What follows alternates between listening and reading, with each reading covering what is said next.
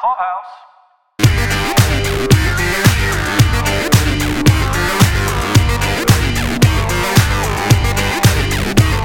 This is Caroline with Daily Review. This is Paul with Daily Review. And this is Mike from Pop Culture Review. And this is the Outsider Podcast. Tonight we're talking about episode 9 season 1 Tigers and Bears. This is the penultimate episode of The Outsider. It was teleplay by Dennis Lehane, coming back for his second episode this season. He also did In the Pines, In the Pines. It was directed by Charlotte Branstrom, and this is her first episode of the season. Hey guys, how you doing? Good. Good, good. What do y'all think about this title? well, there's a Wizard of Oz reference. More literally, it's talking about the saber-toothed tiger and the bear cave designations given to those caves that keep coming up in the story. I could definitely see a Holly as Dorothy and having all these men with her as like her little tribe. What what we figured out right in our countdown is that we thought we were going to lose several of them, which leaves probably three, probably a scarecrow, a tin man, and a lion to go to end up going with on the Hmm. journey. So who's who? Who do you guys think represents? I think Yoon is a total tin man.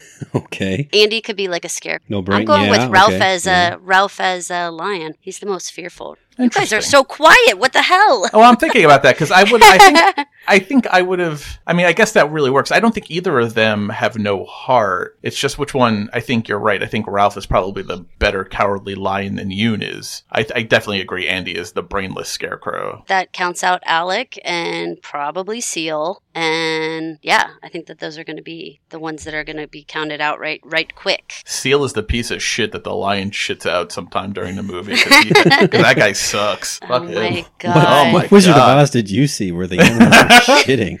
It was a. It was. It was a very rugged street production of Wizard of Oz from my youth. Really kept Nice. it real. God. The mean streets of Queens, baby. this little tiny section of this episode and just sort of get it out of the way because it was a little confusing, a little bit like you had to piece little nuggets together. Let's talk about DA and this apparent reveal of a dead body, a little boy. What do we think is going on here? This whole thing had me baffled. I have notes all over my margin. Did we miss the report or some kind of Easter egg or some kind of passing comment that another kid had been taken? Because you would think this would be big news for this group in particular. If a, if a child had gone missing who is done the same way as Frankie Peterson and all the other kids that we've heard about. But I thought it was also interesting though, just to kind of see how far the hubris has fallen away from the DA.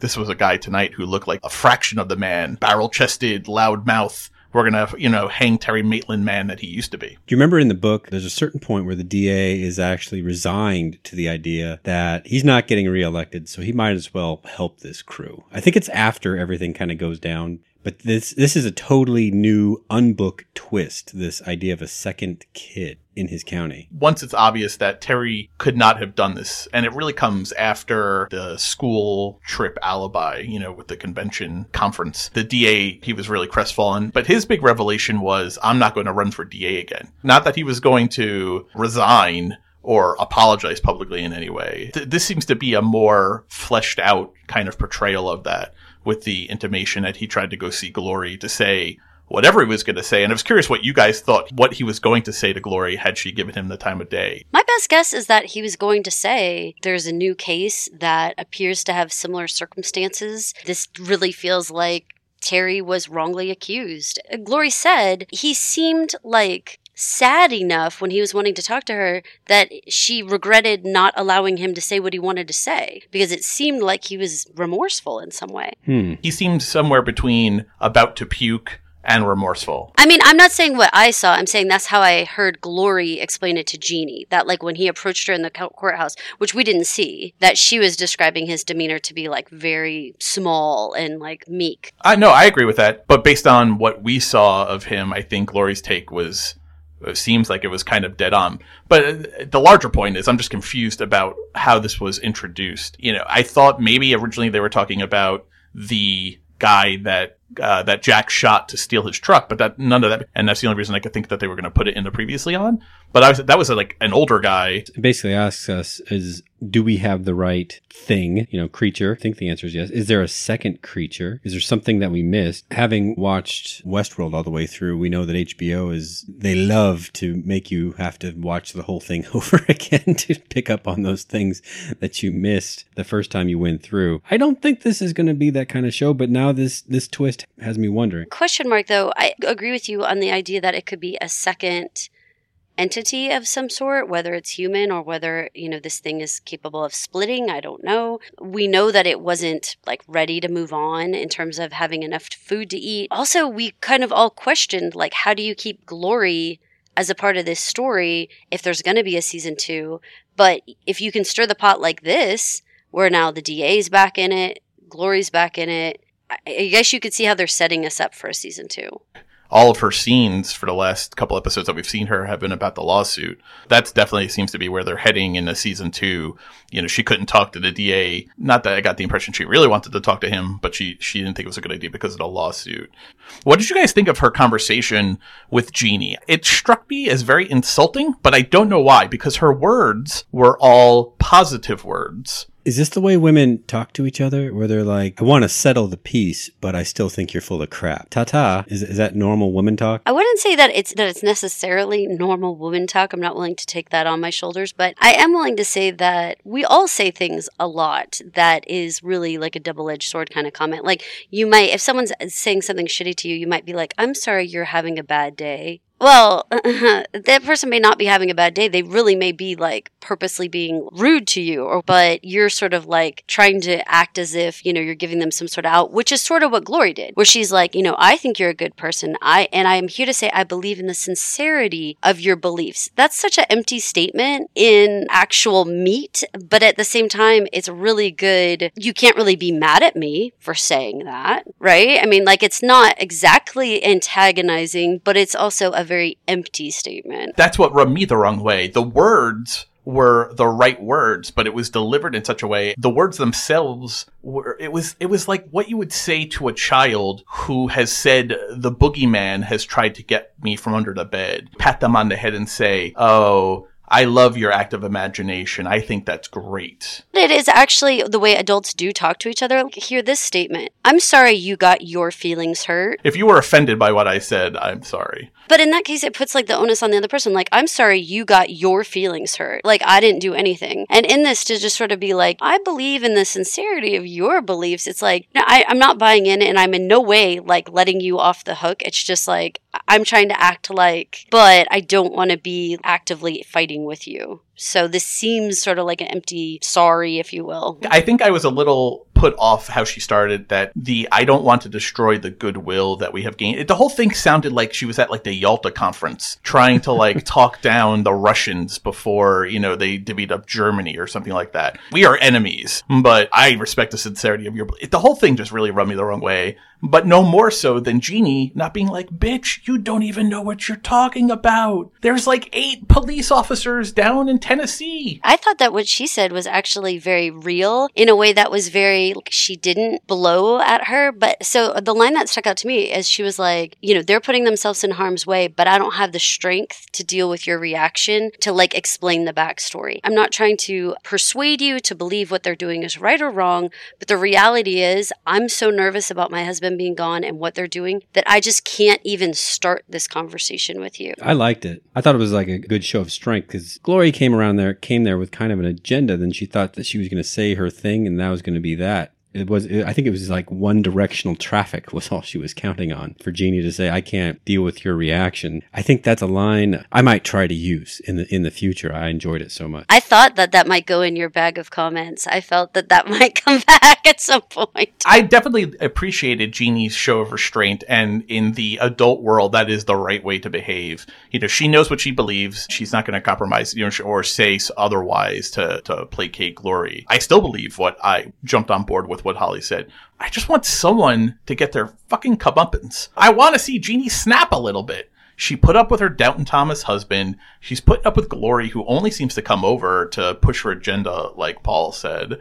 I want to see a little less life coach from her and a little more get out of my house before I shank you. My husband is putting himself in harm's way to try and exonerate your dead husband, among other things. Interesting. Just because it makes good TV or because you want that for the character? No, I want that for the character. I think this was better TV way because I think it played against type. I think what I'm asking for is what lesser TV shows would have done. Have her go into a tizzy and showing evidence and stuff like the pictures and all that. But I feel like Jeannie's just got to be so wound wound so tight. She had that call with Ralph where he didn't really answer anything other than just make her feel more nervous. She she was feeling trepidation already, and then you got this fucking high horse coming in here going.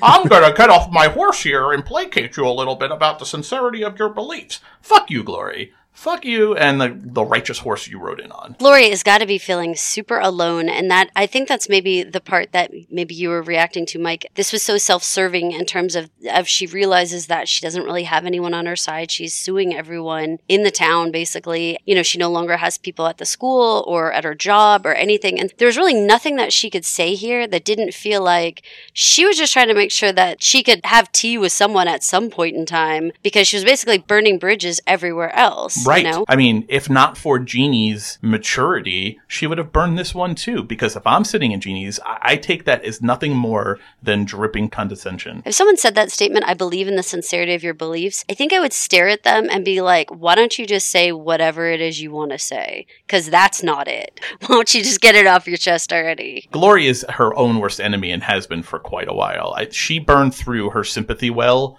faster than maybe any television character in the history of television.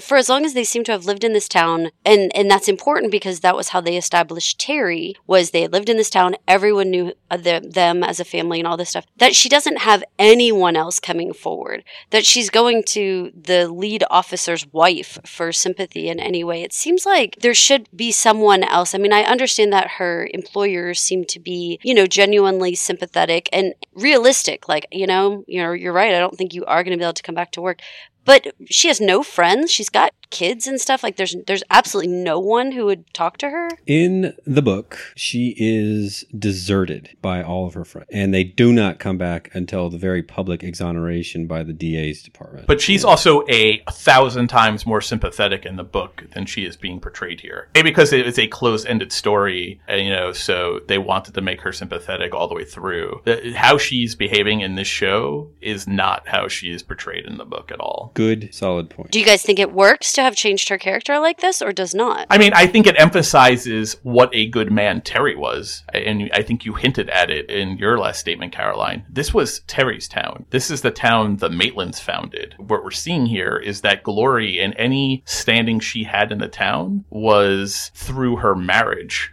to this I guess Jesus like selfless figure that, that she has always said that he is. I mean, she's never been shy to say what a good father he was, what a good man he was. She she's not helping herself not be a pariah in the town in the wake of his accusation and then death. I think I think what Mike was saying about how her behavior produces better long lasting TV type stuff. Like if you are looking for a second season, which, you know, I, I don't know that this show is going to really have a great, meaningful second season. That's the kind of like the, the conversion of the milk toast glory equivalent from the book. She wasn't called glory in the book into this sterner, much less likable person. It makes it so that she can kind of last longer. Does that make now, sense? what makes you feel like that the story doesn't have a second season in it in terms of the quality of the actors or the dialogue you know, any part of the actual making of a show. I know you guys have read the book, and so you feel like you know what an ending should look like, but what makes you feel like this isn't a quality enough concept and cast and everything to go to season two? I think how they're portraying the, her character is all for season two. I think if this was just going to be a actual limited, like a Sharp Objects, like limited one season, why not make her sympathetic? Make her the person that you should feel for constantly. But if they're going to think season two and you want her and this actress and this character to stay in the story, then you can't have her be this all sympathetic character. You know, you already have that with Jeannie. You already have that with the memory of Terry and how unjustly he was served in the end. So you need her to be abrasive that's what causes the conflict, and the conflict is what makes drama, and the drama is what allows you to want to see her in season two. Yeah, I don't disagree with any of that. Okay, but Paul, you, you were like, I don't know how this show could have a second season. It's because the book has spoiled me into thinking that there's only one ending, and this obviously they could very much veer away from that ending. They would have to in order to have a second season. That's probably where the DA Hayes thread makes the most sense. Let, us say they track El Cuco down and put him down next week. We haven't seen the episode obviously yet, but let's say that happens. It seems to me we may be looking at a Yoda dying declaration of "There's another," you know, as he takes his final breath or whatever. Right. And it looks like you know, Grandpa Mike up in Cherokee City. Though Grandpa Mike says he wasn't scratched. We have our whole crew hanging out at the Bolton house. They all determined that the best thing to do is to assume that whatever Claude that they have in the house, real Claude, if he sees or hears anything, then Goo Claude is going to be able to absorb this. Did you guys appreciate that as like, yeah, that makes sense? Or you're like, boy, this is bullshit? Holly was on the right track to assume the worst, you know, based on everything that she seems to know or have amassed from the, you know, researching he doing a little research into Terry and now living through the Claude scenario. It seemed to be maybe a little bit of a leap, but it seemed to be a smart, cautious leap. You know, why not assume the very worst? Plus, remember, Claude was very vocal last week about talking often how he felt the the creature in his mind. You know, not only feeling that he was being watched constantly the last few weeks, but that he also felt him in his head. I hear that, and I'm Holly with everything else I've know I've put together about El Cuco seems sensible enough to me. Yeah, in that moment, she was this just image just came to me. You guys remember that uh, GIF? I'm going to go with GIF of uh, President. O- Boo on your GIF. GIF is a delicious peanut butter. Boo. President Obama when he announces the death of Bin Laden, and there's like the image of him walking off stage but kicking the door open on, on his way out because he's feeling so badass about his proclamation that that he just killed Bin Laden. This was her moment. She told them all, "This is going to happen. Everyone's going to be looking to her." I think she had this strategy and she knew it just because of all of her research uh, and an intuition probably 50-50 on that. She stepped in and capitalized wisely. Did you guys feel like Howie saying this is all freaking insane was a good representation of at least a portion of the audience who was like, "What the fuck?" And then to have Ralph actually answer that and be like, "My advice is that when we're out here, you need to just believe." I love that it was Ralph that smacked him down because Howie, since the meeting, like Glory, I mean, Howie and Glory have been their own little island over here of this is utter bullshit. I mean, Ralph thought it was utter bullshit too, but he was dealing with more of the facts and and always knew that there was a little bit to it and Howie's still kind of like that, even in the face of, you just saw this picture of this like wild eyed Claude while you knew we were holding Claude. Like, how could you even still doubt a little bit? Right. It was appropriate that it was Ralph that told him. It was good. It had to come from Ralph. And it was kind of our, our last indicator that he's finally on board enough. Last week, it seemed like he was, he was pretty much there. And this week, he's like, like he told Howie, as long as I'm here, I'm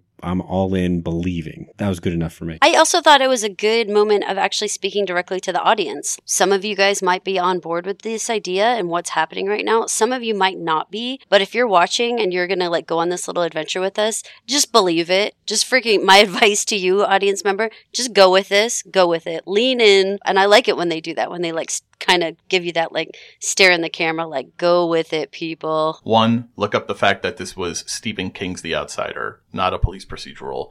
Two, you know, it's a logical case. It's a fantastical case, almost mythological, but her arguments make sense. If you can get past the supernatural aspect of it, call it, say, dog instead of El Cuco, or vicious, wild predator creature, uh, cougar, another way of the show saying, listen, we got Ralph on board, we're going to get Howie on board. Now we just have to also deal with Seal. And I think a lot of Holly's uh, nonverbal cues in this episode were really to put Seal in his place because he's not on board with keeping Claude out of the loop. Clearly not Clearly which not. which I mean comes to a kind of a disastrous end in the end. Well, so, and having said that, do you guys think that if you were unsure about whether this idea of what Holly was saying, would you want to leave your loved one in the dark, potentially unprepared to defend themselves if something was really coming at them? Would you guys be okay with that? Would you guys be like, no, I'd rather leave XYZ and I don't want to tell them what's going to happen? Even I know, I understand the whole idea of like, yes, but we need to believe Holly. I agree with you.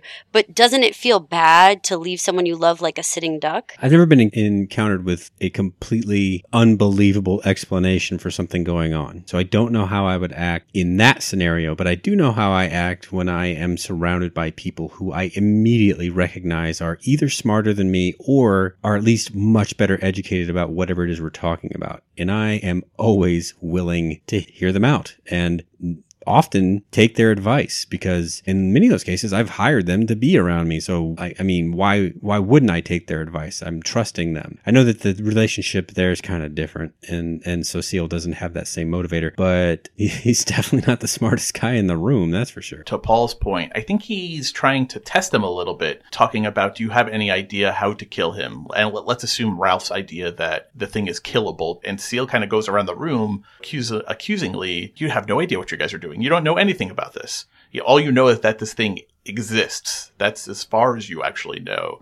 You know, from Seal's point of view, who thinks kind of highly of himself, these, you know, high and mighty law offer, law enforcement officers don't know any more than he does because they don't know the end game. That being said, literally, you know, several cars worth of cavalry came down to protect my brother. And part of that protection is we're going to put our lives on the line for him, physically guard him. But the trade off is we can't tell him the intimate details of our plan because the bad guy can access that. I think you have to go with that. Exactly. It's not like we're, we're not going to tell Claude anything and we're going to leave him out here to his own devices. We're going to like use him as bait. They want to keep him protected. Everything they've done the last two episodes has been to keep him physically guarded and safe and protected. Well, and the punchline on that is that Claude wanted that. Right. He recognized it. He didn't like verbalize it soon enough, maybe, but yeah, he was like, you know, what have you done? You, you fucked everything up. What did you guys think about the idea of having Howie take him far, far away to go get some chicken? Well, th- this is a book point that was again, it was kind of dead on. Well, not the scene between them uh, that they have, they share, which I thought was actually a really nice Howie yeah, scene. that was nice. But the idea that they take Claude and they remove him so that the rest of the brain trust can talk about the plan. So I like that. I like that they kept that detail. And I like that Claude, again, not, you know, n- none of the Bolton boys are the smartest in the room, but Claude cued in right away. He was being taken out of the picture so that they could talk about him. He's okay with that. He's made that decision. He doesn't understand what's happening, but he understands enough to know that he can't be trusted in his own mind. And that's something that Seal just disregards completely. Okay, so is this Scooby Doo version of Let's All Split Up okay with everyone that we're going to have Andy and Holly go check out where potentially a cemetery is that may lead to the Bolton family? Howie and Claude head out, and then we have Yoon and Ralph go do the witnesses. Is this all okay by you guys? Should more people have stuck with Claude? As being the primary concern. This this sat better for me this week than it did last week when the thing hadn't happened yet with El Cuco. Started the episode with them working the cops, the local yokels, as it were, you know, as it were,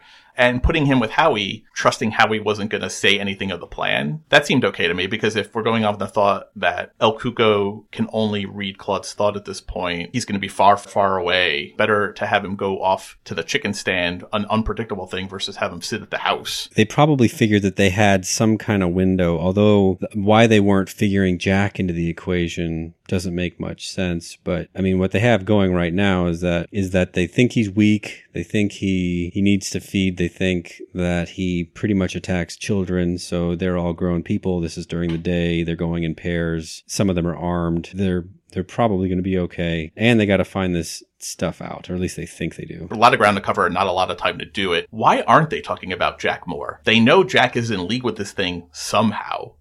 I don't think they understand how. He never comes up in their calculus. No. I have no idea, and that and the main person who I really look at with that is Holly. She's the one who one hundred percent just had an entire episode of being kidnapped by him, knowing that he is one hundred percent involved with this. I don't understand why she's not trying to account for him. She feels very much that he is a victim in all of this. That's how she's always talked about him. But why not just say that? Why not just say, you guys, we know that Jack is likely to be in proximity proximity of this El Cuco thing. Here's how I feel about it. He's being controlled by El Cuco. There is a potential that we could mediate the situation by talking to him and telling him, if we kill him, you'll be free. You don't need to hurt anybody. You know, like, why not talk it out? Why you, like you said, just ignore the elephant in the room that Jack Yeah. has got to be a part of this. And we had Ralph telling this insi- entire sharpshooter story on the way up. Now she's got all this information in her mind. She's the one who has it all, really. Everyone else has bits and pieces, but she's got all the nuggets together. Why she wouldn't warn them, express concern that he's around and a potential threat is confusing. even where they were walking into that very deserted, creepy as fuck parking lot. Okay, you're assuming, maybe rightly so, even that El Cuco is weak, and so it's daylight. That is covered with ambush spots. I mean, I, I did not serve in the military. I have read a lot of spy novels. I have read a lot of military novels. I've played a lot of Call of Duty in my time. I understand that that is a horrible place to just kind of la-di-da walk into. They look like they were getting ready, like, for a picnic. They were being way too casual. You just did drive into uh, the woods in what you think is the vicinity of where he is. Why not look a little more alive and a little less looking around just kind of casually? Like, before we get too deep into that, though, we do need to talk about where Ralph and Yoon were and where Andy and Holly were. Did you guys think that the Andy and Holly thing was that necessary for us to go on this little jaunt to the other cemetery? Did, or did we just need that sentimental moment between them? That's all I got at this moment. Like nothing stands out as having been revealed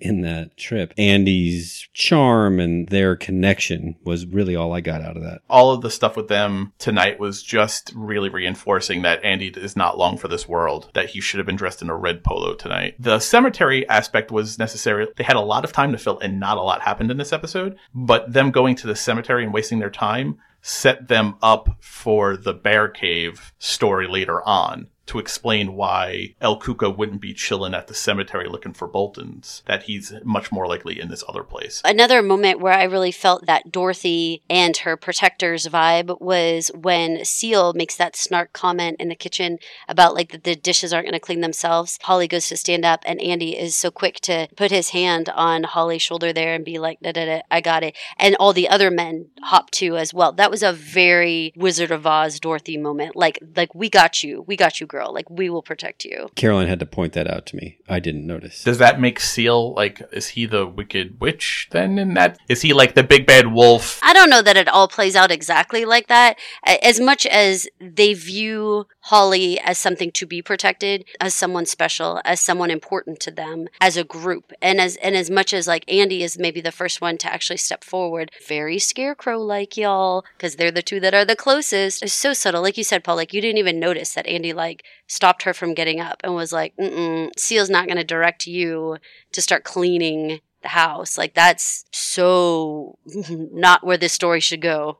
I, I didn't take it that he was talking just to Holly. I think he was talking to just all of them because he dislikes all of them on their face as police. But I think Holly is the most responsible adult there. So she's the one who's going to be like, you know what? Fine. Fuck you. You know, I did use a mug. I will clean the mug. It struck me as like she would be the only one at that table uh, to respond to his, his assholic attitude being a good guest. But I did like that he stopped it.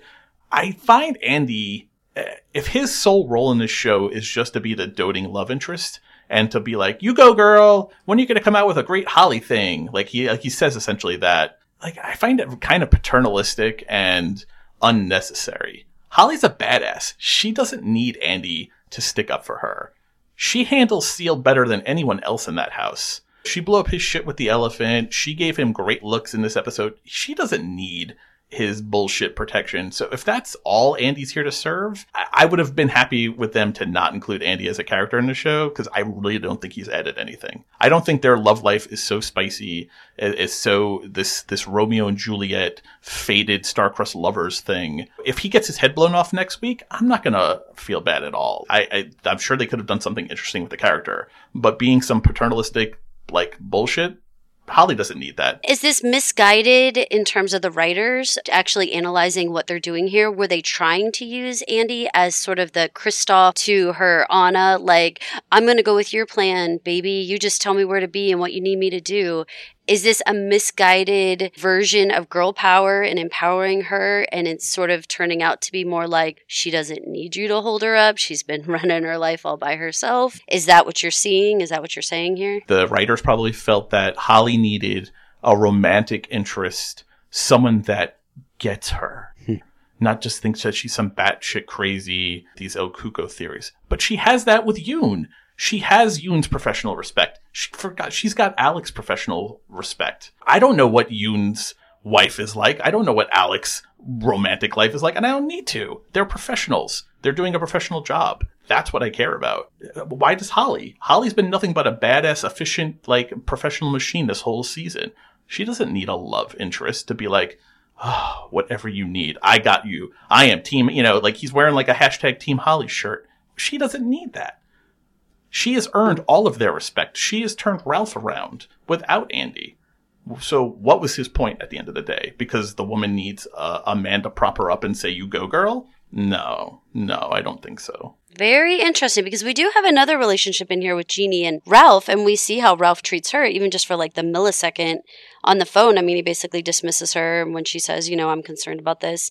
He's like, gotta go. Like, interesting. I agree with you that no one else delves deep into relationships. Like, was that really a necessary thing to have a part of Holly? Did she need to have this? Uh, but I asked that question several episodes ago when we were even trying to decide if it made any fucking sense for her to have him come up to the hotel room that night. And I was like, that just doesn't seem like that's in her character. She would have gone down and had a drink with him, but I just don't. Eh, you're you guys are right. Like this this concept of like, why did we have to add this romance? It always seemed weird to me. Woman's got needs. We've all got needs. Even at the end of the episode, when they're about to pull into the creepiest fuck parking lot, playing that game with her, like the the pick the movie and stuff, she's answering because she's because Holly answers those questions. She doesn't seem like she's having fun though. All that scene came off as like he's trying to make himself feel better or he thinks he's being charming. She's thinking about the goddamn mission and the monster in a hole. I didn't get the impression that she was enjoying that game at all. When she said she never even saw the movie and he goes, "That's my girl." He's like this like like 1950s Mr. Cleaver giving June a little swat on the ass because she made a great pot roast. That's my girl. Like that's his entire vibe. Fuck that guy. Go back to your mall security. Jesus, I wish he was never in the show. I am Ooh, super jeez. intrigued by this. For how the whole time I was like, something's up about Andy. Something gives me a weird vibe. I, like, I definitely felt like I was alone in that. He's like a Stepford wife. I, I love Holly. I am here for Holly. I have no purpose but to be Holly's support. She doesn't need it, dude. Like back in the beginning of the season, like I thought maybe something interesting. I thought he was going to be an interesting character. That was my mistake. I, I mean, I think I was right that he didn't turn out to be a bad guy, and I don't think he is going. I don't think we're going to get some twist, eleventh hour twist next week that he's a bad guy. It just turns out he's a useless guy. He's he's season eight Jon Snow. Are you my queen? Am I your only queen? The writers of Game of Thrones, for instance, were kind of crucified for many things, but one of the one of the things was Daenerys and Tyrion forgetting that the Iron Fleet was still out there, and that's when she lost Rhaegal. Isn't Jack sort of the Iron Fleet in, in this situation? Yeah, with a with an excellent scope and a boozy sniper habit. Same kind of thing.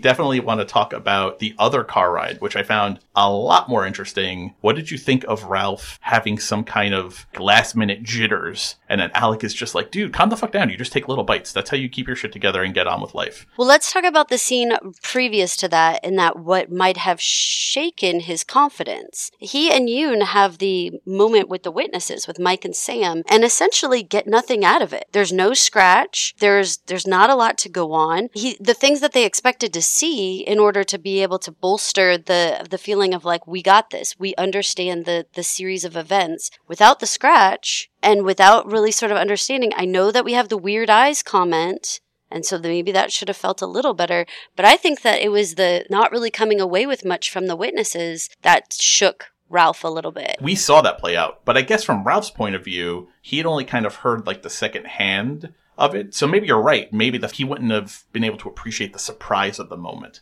That El Cuco didn't get to do his thing because he was really taken off by guard and really literally driven off before a mob descended upon him. So maybe that shook him. I, I got it more just he had talked to Jeannie. He, he's got all these things in his mind. He's wrestling. He's not comfortable with this. He's still trying to fake it until he makes it. I can't believe this is happening because if this turns out to be true, my whole world just is shattered. He's like a like a regular person before they step into the TARDIS for the first time and become Doctor Who's companion. Like his mind can't even understand what the fuck is about to happen to him. But he has Yoon and Alec to slap him, essentially verbally slap him and tell him to keep it together. Finally, a crack, like not just like a, I don't mean like a crack like in the armor. I mean like a crack in his belief system. It was finally, he was letting it all all in, and that's why Alec had to say the same thing you would tell a kid that's eating too fast.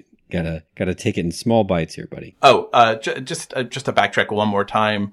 Did you guys think there was any significance to when Andy and Holly were at the the cave park and she scoops up the goo evidence from like the map? If you remember the episode where Foxhead comes and stands over Sam when he's looking at the map trying to figure out where the saber-tooth tiger cave is. Hmm. All I could think about is that like it it it would reconfirm to her that it seems like he's super gooey when he is not fully formed. So maybe that would just like encourage her again that he he hadn't transformed completely because it seemed like whenever this was an issue because Terry touched other things as Goo Terry, but really it was like when the clothes came off in the barn, like when he was like transitioning back out a little bit, or when he was sitting in the chair at Jeannie and Ralph's house, then he had like a gooey consistency, but it's almost like he hardens up into the person. Okay, he he wasn't fully formed as Claude. That I like that explanation that it showed her not in peak killing form if he's still leaking goo. Did you guys get anything out of the witness portion at all?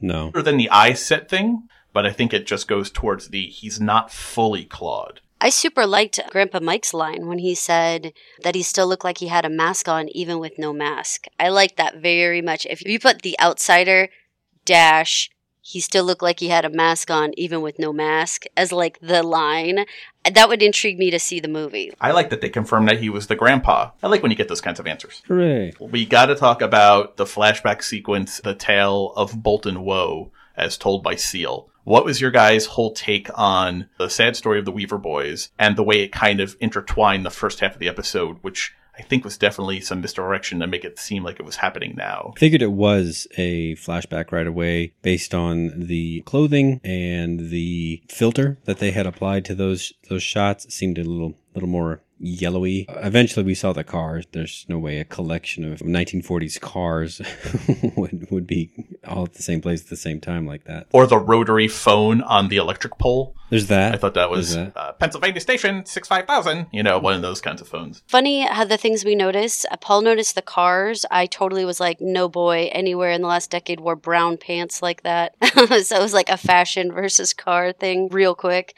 But I really care more about the idea of whether this was a good way to explain that story, and did they did they need to do this in this episode? Did they need to create the misdirection of when is this story happening? Uh oh, are we seeing another two boys go missing? Uh oh, they're walking right directly into El Cuco's cave where we think he presently is. Did we need that added tension, or could we have moved forward without being shown seriously like half the episode was the Weaver family? the way that it wove into Claude's story made it a little more than just random. I think it was to show that I guess the Boltons. Well, the, that the story didn't tie into El Cuco at all. Well, it does well, yes, kind it, of. yes, it, does. did. We're both like, oh my god, yes, it did. it does because because the if the idea is El Cuco hides out where the grief is for the person he's going to take. Like he was hanging out near where the Maitland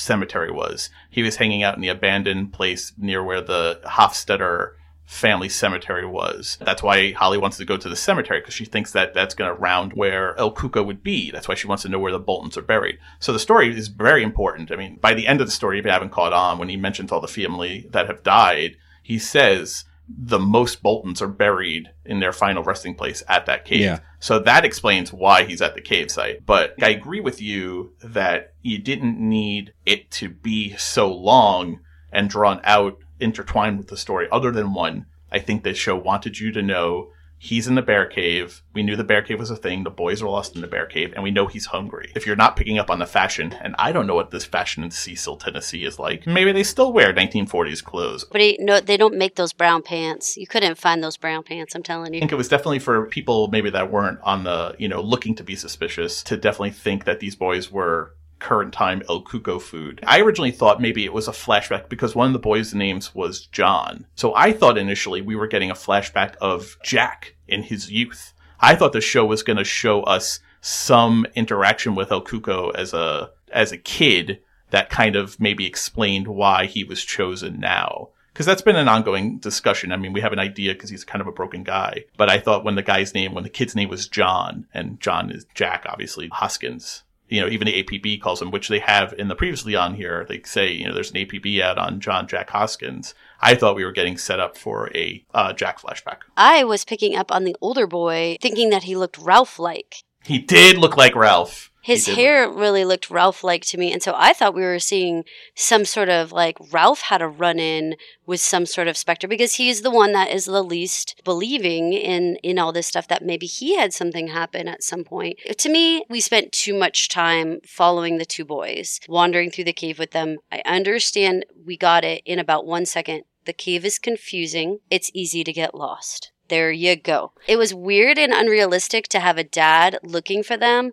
who completely stops calling their names like five minutes into the search. Yeah, he, he like stopped saying anything. And I was like, when he was like coming down he was completely silent in the cave. Now I understand after the fact.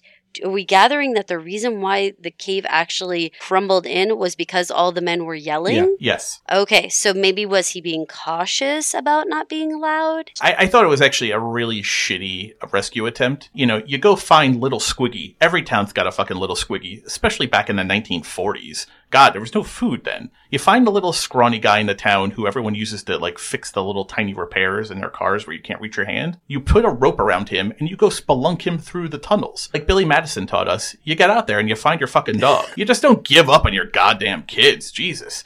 But uh, no, it, it's pulled actually from the book. The the screaming and the yelling causes the cave in, and they carried that over here, which I liked also. I like that they kept that. This is why El Cuco is set up in a cave because it's the source of the Bolton grief, family grief. And it also gives you that that layer like we have with Jack of the tragedy, the youthfulness of those men and how, you know, it was a grandfather and all his brothers, like it's like an entire generation of a family was lost. That's a major tragedy to explain why the Boltons might be someone to focus in on. It doesn't seem like the Boltons had the best childhood with their parents growing up. I was suspicious of how much Seal would really give a flying fuck about descendants that he would have barely ever known. He would have never known his grandfather at all, other than just being able to wrap himself in family tragedy. Uh, I, I don't know how much grief Seal's, uh, Seal feels about the amount of Bolton life lost at that cave. I don't like Seal and I don't like Andy. I guess that's I guess that's my point in this episode. Is I wouldn't That's mind if funny. the two of them were the two first two bullets that Jack uses. I just want to back up. There was a really cool scene that we got, and it was really the only El Cuco Jack scene we had before the final scene in this episode. Seal reveals while Howie is in the kitchen, we're, we're with Howie. We follow him to the kitchen to get something, the leftover, uh, highway heaven chicken. We, so we hear Seal through the other room telling Claude, and then Claude saying, do you know what you've done? Do you know what you've which is a great scene, and I like that they followed Howie into the kitchen, so we heard it through the door like he did. The scene in a cave, you see El Cuco's head lift up and turn. No word spoken. Go, you shift to Jack, and Jack just gets activated. Like Yeah, that's the same word I thought. Oh, no word spoken. It, it, El Cuco has total control. He's telepathy speaking with Jack now because Jack gets up without a word and walks out of the cave and goes to do business. It's like the Terminator turning on. Yes, like he is fully activated, and no longer does El Cuco have to verbalize what he wants Jack to do at this point. He just has to think it.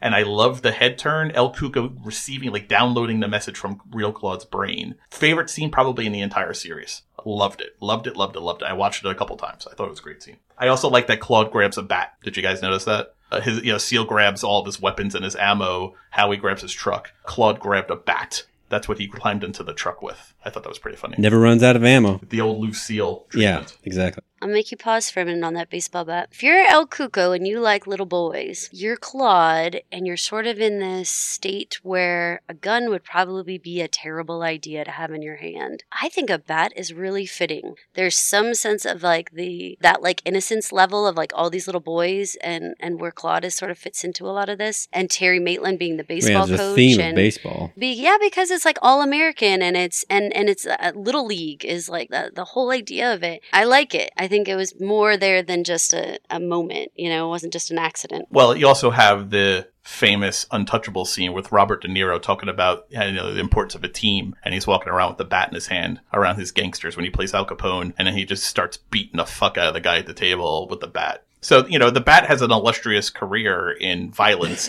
but I, I don't know. I thought it was kind of funny, but there probably is some symbolism though to it too on the deeper level that you're picking up on. As a bouncer in a club where you can't use knives or guns, a bat is probably a great bouncer's choice for a weapon. He probably feels very natural with exerting some roughneck justice with a bat. Mm, yeah, that works. Last week we had mentioned the idea of everybody pairing off into vehicles heading to the OK Corral. This time we got a threesome in car one with Ralph, you, Yeah, and Alec. baby. Sorry. Your mic was still on there, Mike. Um, Oh, damn it. yeah, and then car two was Andy and Holly. The other car doesn't take off until much later, following Seal's fuck up, and that one is Howie, Claude, and Seal, and every one of them has sort of their own little vibe. Like last week, I mentioned uh, that Stephen King likes to have these moments prior to uh, everyone dying, where everyone gets to make the reader, in that case, or the watcher, remember why they liked those characters in the first place. And I think we got tastes of that in this car ride. But eventually we wind up at the caves. Did you guys see the ending coming? For me, I thought, I thought the camera would go black about two and a half seconds before it did. I fully anticipated hearing gunshots. I just didn't think we'd get a taste of the carnage this week. Or I was surprised by that in terms of it's unusual that you get you either get all of it or none of it. It's very unusual to actually see someone get killed and then it goes black and then you keep hearing the gunshots. You know what I mean? Like it's either like you're going to see everyone get mowed down or run for cover or you're going it's going to go black and you're just going to hear it all. Mm-hmm. I thought we were actually going to get a second death. I didn't think we were just going to get one and then the black screen. I thought we were going to get two people because I think I think ultimately it's going to be more than two people that that go down. I'm sticking to my numbers from last week. This actually I liked a lot because it seemed like a straight up homage to the season 1 finale of The West Wing, which anyone who follows me on social media knows is one of my favorite shows. Season 1 of The West Wing ends with two snipers in a nest who we've been watching set up all episode long. The very last scene is they open fire on the president and his motorcade as they're as they're approaching their limos, and we see the beginning of mass hysteria. But the majority of the shots that ring out happen in what West Wing Weekly podcast calls a uh, flintle, which is like show noise happening after the screen has gone dark and the credits have started to like flash but you still hear like the show. So I loved it as it was unfolding. I was like, this is clearly a West Wing season one because it was it was almost verbatim the same idea of gunshots begin to ring out and then you flip to black and you continue to hear gunshots and like mass hysteria. But here it's just gunshots. It was a total of seven gunshots, uh, two before the screen goes black, the third gunshot as the screen goes black, and then there's an additional four after the screen has gone black. Yes, I sat counted. It wasn't what I expected, but it, I, I really, really appreciated it. So we see Alec take it in the back of the head. R.A.P. Alec, pour one out for him. I thought it was interesting though for the f- next bullet, and then when the screen goes black, we don't see where he's shooting. All we see is that Ralph, we were holding on Ralph's face that is now flecked with Alec blood. We're listening to it unfold a little bit as we're watching him in that like kind of slow mo scene. It was really cinematically done very well. Jack is trying to do all headshots here. So I think that's pretty good evidence maybe that uh, when we come back next week and we're going to be in the middle of this firefight, Ralph is still standing because at least through the first second bullet we didn't see him take one in the gut. But what what are your odds now? So last week we all went around the table. We picked how many people we think are going to bite it in the end, and we guessed who would go down. So we have eight total people showing up to the site. Who do you think makes it out? Who do you think dies next week? I think Holly and Ralph are a lock for making it. Obviously, Alec is right out. At least one of the Boltons probably seems like Claude is probably the one that will, that will get shot, and then El Cuco would be like, "You fucked up everything. Now you shot my double," and and uh, punish him maybe. Uh, let's see. That leaves Howie and obviously Andy. He's he's a goner. Howie's on the bubble. Yeah, I think the season two potential for needing Howie's too great to see him go. Probably Claude. And I think Yoon follows the pattern from the source material and gets hurt badly. Well, I had guessed Alec last week as my dead count. Andy goes on the dead count. I saw Howie as going out, but I agree on the second season requiring Howie. So I'll be more on the cusp on that one. I will say that Yoon makes sense to me to be um, injured in the cave. Like somehow, I don't know, maybe he gets a little further. So I'm gonna hold on him. I'm gonna probably go with Seal as the as he's gonna tell them all to run, and he's gonna be the distractor. He's gonna be the one where he says like, "I'll hold them off. You you guys go." He rushes Jack in some way. I could see that happening. I don't think Claude gets shot. That seems like I, I hear you about the twist of then El Cuco is somehow injured. Maybe that's the big twist. Um, I'm going to piggyback on your concept. What if the way to kill El Cuco is for someone to realize, probably Claude, that if Claude dies, some amount of injury happens to El Cuco. And maybe that's how they weaken him enough to actually be able to take him out. I know you two have read the book. Don't tell everybody here how he dies. No, I don't want to hear about it. I'm just throwing it out. I've not read the book. So I'm going to go with the idea that maybe someone realizes if not telling Claude was important, maybe he's also an Achilles heel for El in this mix. The way they're setting up this final end game, it is different than the book. While there are definitely similarities, they've made a couple of key changes that potentially changes how it all shakes out. That being said, I don't think my decision actually is as affected by the book as it was last week. I had Alec or Yoon. I, I always thought one of the two of the, of the professional cops who believe had to go. I think Yoon is safe. I think he has gotten an immunity idol. Uh, I also think Andy. I'm going to take Howie off the list because I didn't see Seal coming to the site last week. With Seal and Howie and Claude showing up, I'm taking Howie off of the list and putting him in the safe column, and I'm putting Seal in in the death column for the redemptive jump in front of my bu- brother bullet to redeem his shitty character and convince us that it really all was for the good of his brother. That he even in the end sacrificed himself. That makes a lot of TV sense. It seems to be kind of consistent with Seal's logic so I see like a no, you know, slow mo jumping in front of it, you know, and taking it in the chest instead of Claude kind of thing. One thing we did not mention and how it's going to affect the game and the fact that we heard seven bullets and there was only five people at the site. So either Jack is put down all five people and was just being excessive with two extra bullets. But we did not mention, and I think we need to, you have the Chekhov snake that we saw hissing right around where Jack's feet would be splayed out in his sniper pose. The snake is going to come back into play next week. I don't think they would have lingered on it as long as they did if it doesn't, something has gone wrong that he fired seven bullets for five people. Someone was doing some good hiding for him to waste so many bullets on five people. I like the snake thing. I definitely felt like when he was slithering around and we could see Jack setting up and we could see that Jack had been drinking, like perhaps he would be a little remiss. You have to fight Jack is like the mini boss fight before you get to the big bo- final boss fight in like video game logic. You just don't walk in and fight the final boss. You have to fight like the gatekeeper. So I think next week opens up with the firefight with Jack and then it proceeds to who's ever left standing proceeds into the cave to take on El Cuco. I was saying that'd be some pretty innovative game design if you walked into Nintendo and you were like, I've got it, guys. Boss, right up front. the main guy. We're still going to charge 60 bucks, but the game is only 10 minutes of gameplay. King Koopa, That's awesome. right away. I love Yeah. it. Predictions for next week. Yeah, it's going to be uh, bloody. We're going to lose a lot of friends, and but eventually we are going to chase El Cuco into the caves, and we're going to figure some shit out. I think El Cuco is going to be able to communicate with them in whatever state he is in. He's going to be. Um, willing to say whatever he's going to say because he's thinks he's got the upper hand because he's you know a supernatural being that's lived for however long he's lived. So he's never not had the upper hand when it comes to humans. I think we're going to get some additional answers, but plenty and plenty of gunfire. Well, thanks you guys so much for listening. We hope that you've enjoyed our coverage and that you guys will come back and like check out the finale with us. We are very excited, and I think there will be a season two, and I I will definitely watch. So I hope you guys will too. Thank you guys so much. This is Caroline. This is Paul from Daily Review. And this is Mike from Pop Culture Review. Thanks for listening. Thank you for listening. This has been an original Pod Clubhouse production.